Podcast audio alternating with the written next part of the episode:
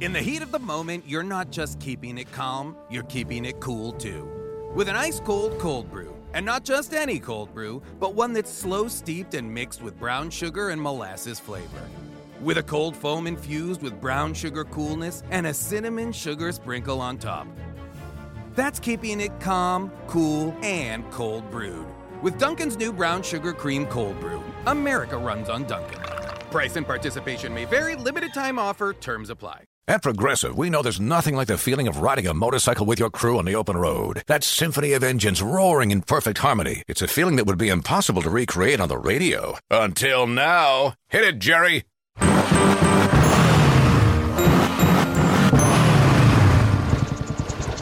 Oh, my word. Really, really terrible. Is that a glockenspiel, Jerry? Quote with Progressive and see if you could save with America's #1 motorcycle insurer. Progressive Casualty Insurance Company and Affiliates. No, Jerry. It's over. This is an American Crimecast production. Visit us at our new home at accproductions.org.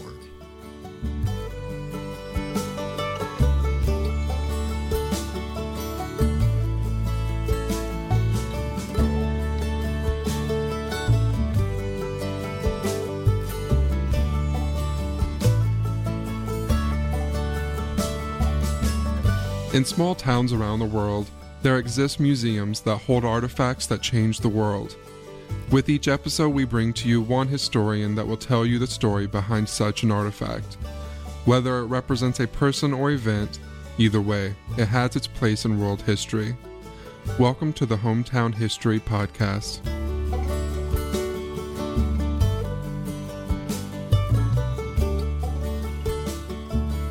My name's Cole Reeves.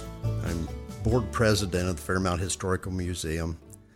I got started here because I used to do restoration work on furniture and antiques and what have you, and did work for the museum, and then gradually got on the board, and then I guess this is my 5th year as president.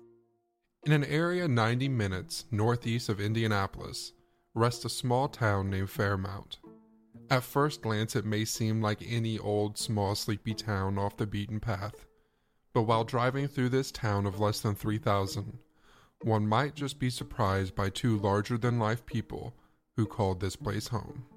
Fairmount Museum was formed in 1975 because school consolidation, and the old high school had tons of old photographs and whatever that were going to be scrapped, and so some local people decided they didn't want that to happen, so they gathered all that, all the old trophies and senior pictures and whatever, and formed a museum to display all those items in. And initially, it was downtown above one of the old storefronts. And then in 1977, they purchased this building, which was a doctor's Victorian home. And the smaller building next door was where his practice was.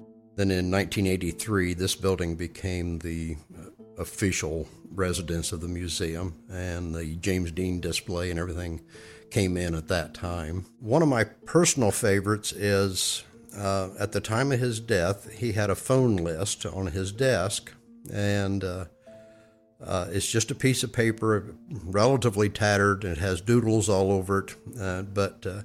Anyway, it's a virtual who's who of young Hollywood. Liz Taylor and people like that are on the phone list. And then in amongst all that, because the fans tend to elevate him above humanity, I guess. But it's a very humanizing piece of paper, because in amongst all the friends and family that are on there are his dry cleaner, his exterminator. It is what it is. It's a young man's phone list of friends, family, and needs. And it's just a very humanizing piece of paper. This autobiography was written by James Dean himself to his high school principal in 1948. Something to keep in mind is, as there is none in Fairmount, James Dean was technically born in the hospital located in Marion, Indiana.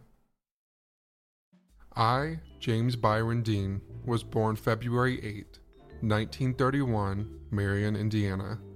My parents, Winton Dean and Mildred Dean, formerly Mildred Wilson, and myself existed in the state of Indiana until I was 6 years of age. Dad's work with the government caused a change, so Dad, as a dental mechanic, was transferred to California.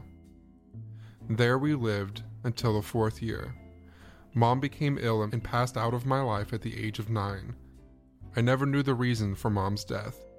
In fact, it still preys on my mind. I always had lived such a talented life. I studied violin, played in concerts, tap danced on theater stages, but most of all, I liked art, to mold and create things with my hands. I came back to Indiana to live with my uncle. I lost the dancing and the violin, but not the art. I think my life will be devoted to art and dramatics. And there are so many different fields of art, it would be hard to foul up.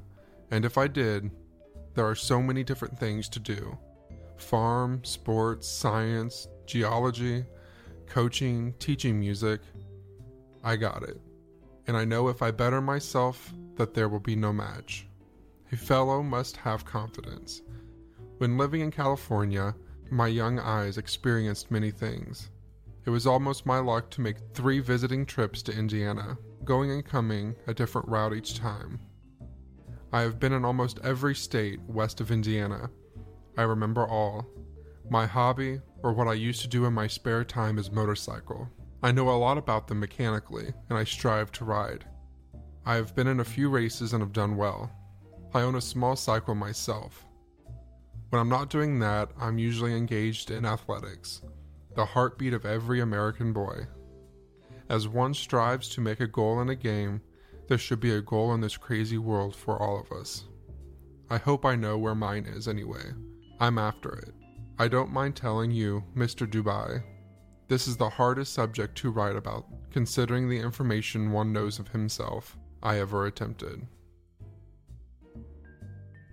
The following is a biography, written on the JamesDean.com website, controlled by the estate of James Dean. James Dean was born February 8, 1931 in Marion, Indiana, to Winton and Mildred Dean. His father, a dental technician, moved the family to Los Angeles when Jimmy was 5. He returned to the Midwest after his mother passed away and was raised by his aunt and uncle on their Indiana farm. After graduating high school, he returned to California where he attended Santa Monica Junior College and UCLA. James Dean began acting with James Whitmore's acting workshop, appeared in occasional television commercials, and played several roles in films and on stage. In the winter of 1951, he took Whitmore's advice and moved to New York to pursue a serious acting career. He appeared in 7 television shows, in addition to earning his living as a busboy in the theater district, before he won a small part in a Broadway play titled See the Jaguar. In a letter to his family in Fairmount in 1952, he wrote, "I have made great strides in my craft. After months of auditioning, I am very proud to announce that I am a member of the Actors Studio, the greatest school of the theater. It houses great people like Marlon Brando, Julie Harris, Arthur Kennedy, Mildred Dunnock. Very few get into it, and it is absolutely free. It is the best thing that can happen to an actor. I am one of the youngest to belong. If I can keep this up and nothing interferes with my progress, one of these days I might be able to contribute something to the world." Dean continued his study at the Actors Studio, played short stints in television dramas, and returned to Broadway in The Immoralist, 1954. This last appearance resulted in a screen test at Warner Brothers for the part of Cal Trask in the screen adaptation of John Steinbeck's novel, East of Eden. He then returned to New York where he appeared in 4 television dramas. After winning the role of Jim Stark in 1955's Rebel Without a Cause, he moved to Hollywood. In February, he visited his family in Fairmount with photographer Dennis Stock before returning to Los Angeles. In March, Jimmy celebrated his Eden success by purchasing his first Porsche and entered the Palm Springs Road races. He began shooting Rebel Without a Cause that same month, and Eden opened nationwide in April. In May, he entered the Bakersfield race and finished shooting Rebel. He entered one more race in Santa Barbara before he joined the cast and crew of Giant in Marfa, Texas. James Dean had one of the most spectacularly brief careers of any screen star. In just more than a year, and in only 3 films, Dean became a widely admired screen personality, a personification of the restless American youth in the mid-1950s, and an embodiment of the title of one of his films, Rebel Without a Cause. En route to compete in a race in Salinas, James Dean was killed in a highway accident on September 30th, 1955. James Dean was nominated for 2 Academy Awards for his performances in East of Eden and Giant. Although he only made 3 films, they were made in just over 1 year's time. Joe Himes, in the James Dean biography, Little Boy Lost, sums up his career. There is no simple explanation for why he has come to mean so much to so many people today. Perhaps it is because in his acting, he had the intuitive talent for expressing the hopes and fears that are a part of all young people. In some movie magic way, he managed to dramatize brilliantly the questions every young person and every generation must resolve. The Winslow family that owns all of the James Dean display, they had all that, and yet, you know, they didn't have a museum of themselves, and so they thought, well, this was a good idea to both help the town and bring in tourism, and it was a good, secure place, you know, to display the all the James Dean artifacts. Also, we have his first and last motorcycle. Both of those are very interesting. The one from his childhood is a little Czechoslovakian one-cylinder bike. I don't know what its top speed would have been. Couldn't have been great.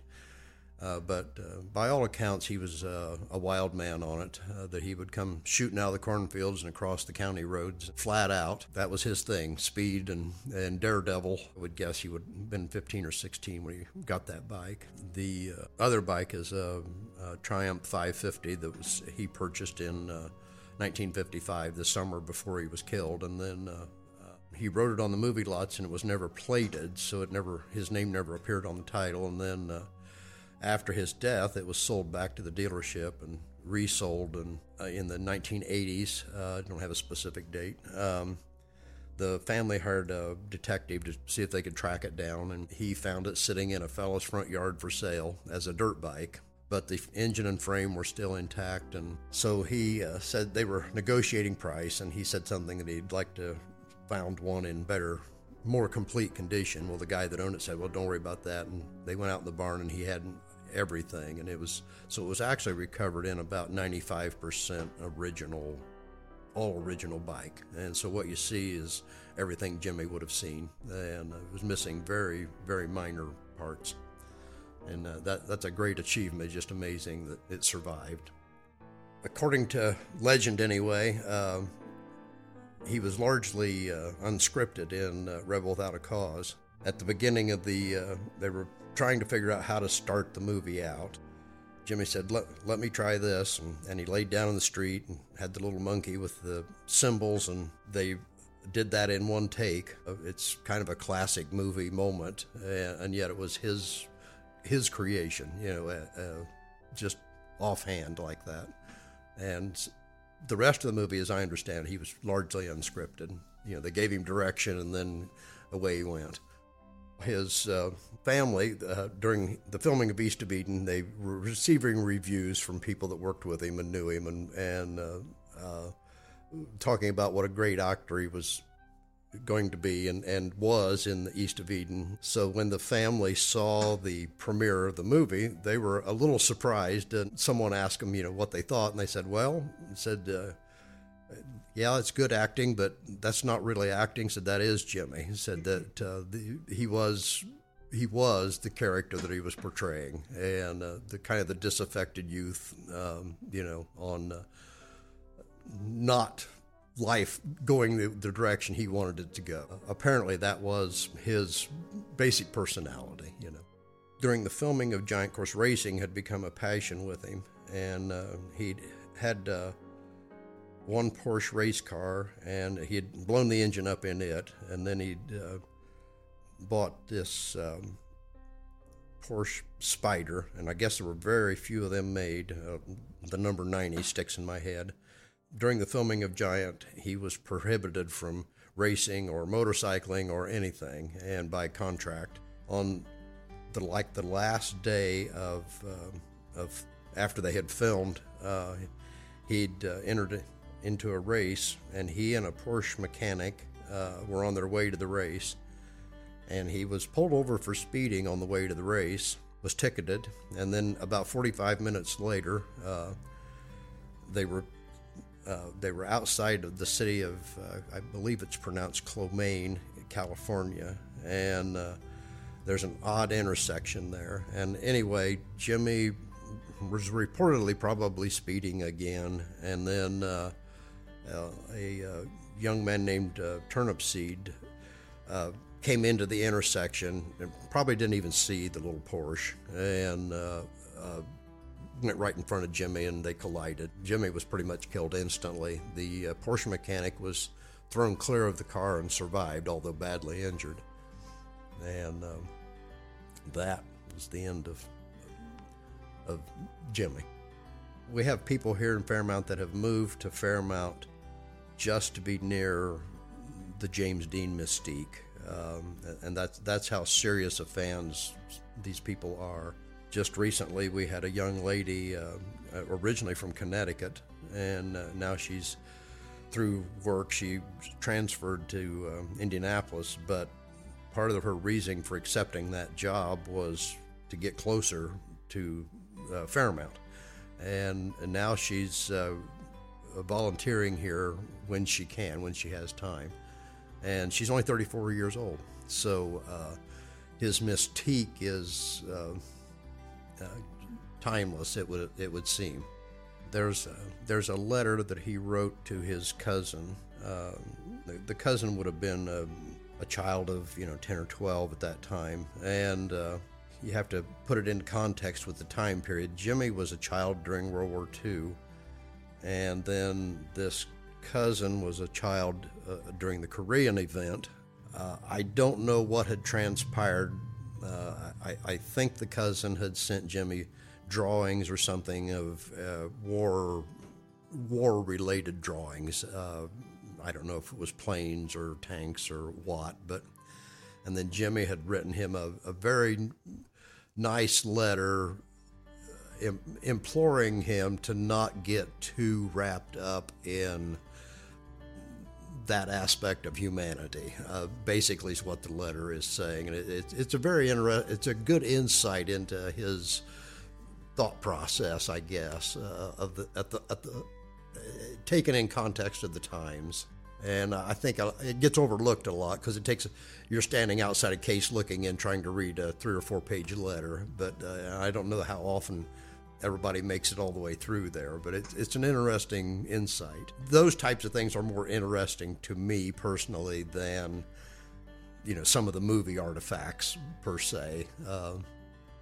I like the more personal items. Certainly, I don't understand who thought to salvage some of this stuff, but anyone familiar with James Dean, there's some famous photographs of him taken during the filming of Giant, and he's leaning on a couple of old weathered fence posts, and they're leaning at an angle, and anyway, there's several famous photographs of him standing there like that, and we not only have those posts, but we have the rock that was laying at his feet. Now, who thought to save such items? I have no idea, but it's a stroke of genius, actually. An artist named Kenneth Kendall did sculpture out in L.A., and Jimmy was walking by his establishment one day, and he noticed that this Kenneth Kendall had a bust of Marlon Brando in his window. Well, Jimmy went in to see about getting a bust of himself made, and they spoke at least that one time, maybe at a later date, but anyway, it never came it to be during Jimmy's lifetime. Well, after he was killed, then artist Kendall sculpted that bust. That bust appears at the conservatory out in California where they filmed Rebel Without a Cause. And then he made one for here in Fairmount. And that the one that we have that we're talking about used to stand beside the old stage in the Fairmount High School. The drama teacher that had Jimmy and helped him a lot with his speech endeavors and one thing and another, valued that bust above all things, other things, I think. And some of us rapscallions, we saw to it that the bust always had a lit cigarette in its mouth at every opportunity, and occasionally he would get stolen, and the only place you could go with him if you stole him was put him up in the attic, and his drama teacher would call the town police and the county sheriff and the state police and anybody else she could get a hold of because the bust had been stolen, and it was always in the attic, but it was good for a chuckle for us troublemakers. It's relatively heavy, but it's also fragile. It's amazing that it never got broke, but it's that one is not bronze or anything. It is, I'm not sure what the material is, but some type of plaster, I'm sure. About this time, in my conversation with Cole, we started talking about Jim Davis, the American cartoonist best known as the creator of Garfield. As Cole pointed to a large framed picture of Jim Davis's graduating class at Fairmount High School, I noticed a familiar face just a couple photos down. It was my grandfather, Benjamin. This may sound odd to you, but Ben passed away when I was a child, and I never realized that he was raised in Fairmount, and certainly had no idea that he graduated with Jim Davis, who, by the way, has a real name of James. Well, of course, Mr. Davis was also born here. Again, he was born in Marion because he was born at the hospital. But anyway, and raised here just outside of town on a farm. As a child, he suffered from asthma, and consequently, in the summertime, he couldn't spend a lot of time outdoors, so his mother got him into drawing and artistry and encouraged his abilities. And then after graduating from high school, he attended Ball State University. I'm not sure what the major was, but anyway, he got into cartooning and worked for another cartoonist for a time. And then he created a character called Norm Nat, and he didn't have much success with Norm. He was in a few newspapers, but not many. On the advice of another cartoonist, he said, well, no one can relate to bugs. And he said, you got to find something that everybody can relate to. So he thought, well, when he was a kid, he had lots of cats. And so Garfield came into being. We have here some very early, I don't even know if they may even be prototype drawings of Garfield. And Garfield initially was a very fat cat and didn't have any stripes or anything else. Unlike humans, as Garfield has gotten older, he got cuter and skinnier. But that doesn't work that way for most of us humans. But anyway, it did for Garfield, and it's worked quite well. According to information that was provided by PAWS, the corporate entity for Garfield, he and a fellow student both had the lowest GPA average in their class, and Mr. Davis was one of them, and his classmate was one David Letterman. And so I'd say it worked out pretty well for both of them. We're very fortunate that we've had people donate collections of Garfield memorabilia that they had collected, and the good collections, the people never take anything out of the boxes or anything like that. And so we're able to use some of that to switch things up too at times. Toys were designed in-house, and then, of course, they were produced elsewhere. And then the first few off of the production line would be returned to PAWS as prototypes. And that's what we're displaying here. It's the very early, some of the first of the kind. There's one down there that we were given right off the desk of the designer, and that is the very first one. He's still the largest syndicated cartoon in the world. Cartoons and their creators are kind of difficult from a museum aspect, because even here in Fairmount, now Garfield's been in production for 40 years, I believe. This next year will be his 40th year. Chances are I could ask 20 people right here in Fairmount who Jim Davis was, and probably 15 of them wouldn't know. But if you ask them who Garfield is, they all know. Right. And I said, so it's kind of a catch-22 when you say, oh, we've got a Jim Davis display. Well, everybody looks at you like, really? But if you say, we got a Garfield display, everybody knows. I said, so cartoons and their creators are, a little odd. If we had a big neon sign out front that said Jim Davis display, I don't think we'd draw much attention. But put Garfield on it and we got people. Every year, we sponsor a festival here in town, the James Dean Run, which is an enormous car show that comes in. It's always the last full weekend in September. This year we hope to have about 1,800 show cars show up. We've been right near that number every year. It gets a little bigger every year. And this is sponsored by the museum, but the car show is handled by the 9th Street Car Club. They're a charitable organization. Virtually, other than their operating expenses, all the money is donated to charities, and they also spend some of it improving our park and the ability to handle a car show of this size. That's down at our park, and then the Uptown is we have musical acts, and we have a James Dean lookalike contest, and one thing and another up there, and of course the standard elephant ears and hamburger stands and everything else, and a carnival, and there's always something going on someplace, down at the park or uptown, and it's all free. It's the lifeblood of the museum. We survive from one festival to the next. That's what keeps us going. This is a quote from James Dean. If a man can bridge the gap between life and death, if he can live on after he's dead, then maybe he was a great man. The Fairmount Historical Museum is located at 203 East Washington Street in Fairmount, Indiana.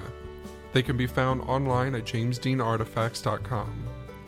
The museum is a volunteer organization and is always in need of more volunteers, so if you'd like to become involved, please reach out to them. If you have a suggestion for a museum or a historical society we should feature on this show, please contact me at shane@accproductions.org. Visit our home at accproductions.org to see photos from this episode and to explore our other great shows.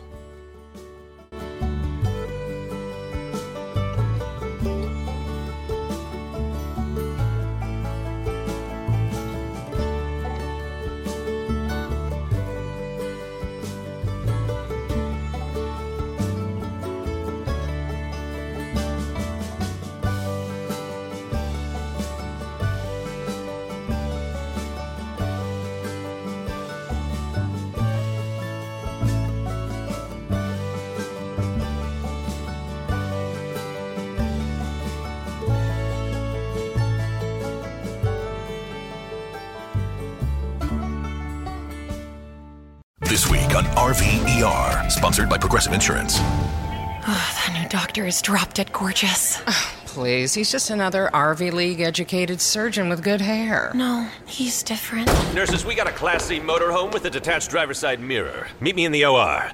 Stat. Right away, doctor. No, she's on break. I'll handle this one. Oh, you conniving little... When your RV really needs saving, Progressive has you covered. See if you could save with a leader in RV insurance. Progressive Casualty Insurance Company and affiliates, covered subject to policy terms.